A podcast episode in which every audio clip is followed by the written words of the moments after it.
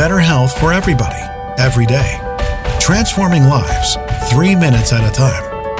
Listen up. This is your daily health tip from The Good Company. Hey, everybody, good morning. It's Wednesday.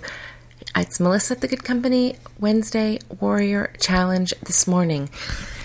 Yesterday, I was going through the grocery store looking for a blue cheese salad dressing, thinking to myself, there's got to be a healthy choice.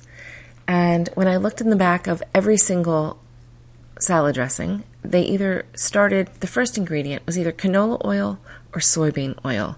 Guys, in light of yesterday's podcast talking about omega 3s and the overabundance of the bad oils in our diets in processed food, I was kind of alarmed. I did I was able to make a good choice. I found something that was a yogurt based salad dressing um, with blue cheese. So we'll see how that tastes. But I just wanted to remind you, you know, it's everywhere. All of these rancid oils that are so bad for our bodies are in all kinds of processed foods if we're eating oils and processed foods, we should be looking for olive oil, we should be looking for coconut oil, we should be looking for avocado oil, but definitely not canola oil, vegetable oil, or soybean oil.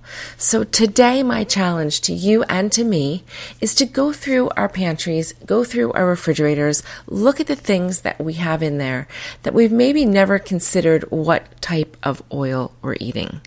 So if you have a lot of salad dressings and condiments and chips and crackers and cookies that have as a starting ingredient soybean or canola or vegetable oil, guys, bad idea. Time to pitch those and look for healthier alternatives. So that's the challenge today Wellness Warrior Wednesday.